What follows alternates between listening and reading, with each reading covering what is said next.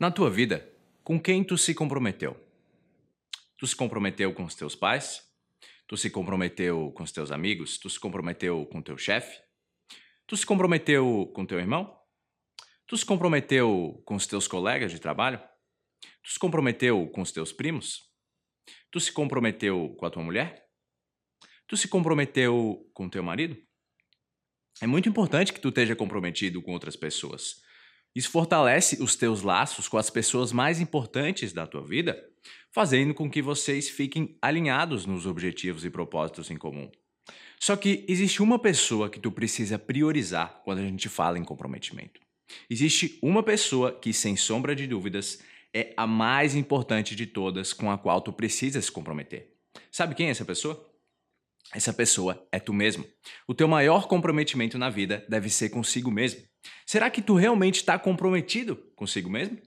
Porque, na maioria das vezes, o que tu acaba fazendo é se deixar de lado por causa da pressão social e familiar, deixando de lado o comprometimento total consigo mesmo.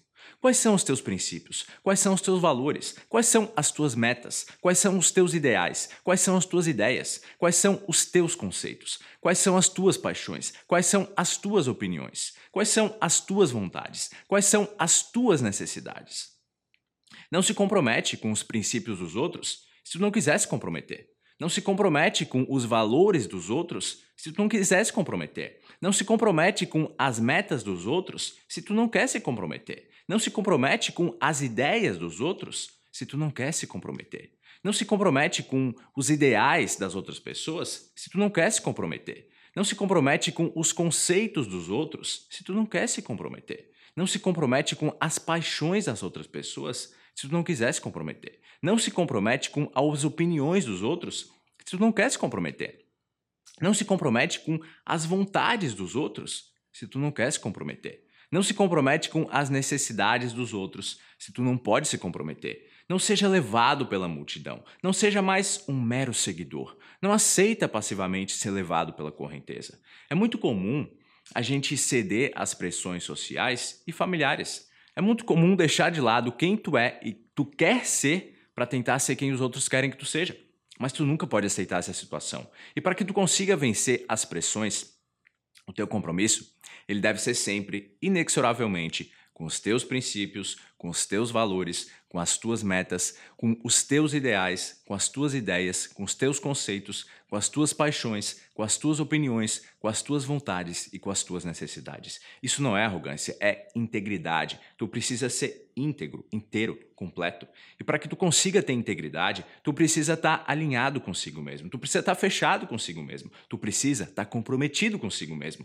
É isso o que, tu o que faz tu se sentir íntegro. E ser íntegro faz tu se sentir pleno.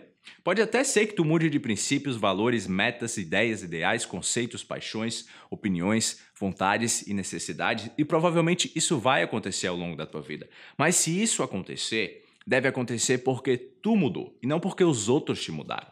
Nunca cede à pressão social ou familiar, permitindo que ela abale a tua integridade, porque essa com certeza é a receita para o fracasso. Tu é único, especial, insubstituível. Tu é singular e exerce a tua particularidade, ou deveria exercer. Por isso, para para refletir um pouco. Com quem tu se compromete? Tu está totalmente comprometido consigo mesmo? Chegou a hora de tu assumir o maior comprometimento de todos. Chegou a hora de tu buscar a integridade. A partir de hoje, com quem tu se compromete? E para garantir de graça a tua cópia digital do livro As Sete Poderosas Crenças para Viver uma Vida Sem Limites, é só entrar agora, enquanto ainda dá tempo, em engrandece.com/livro.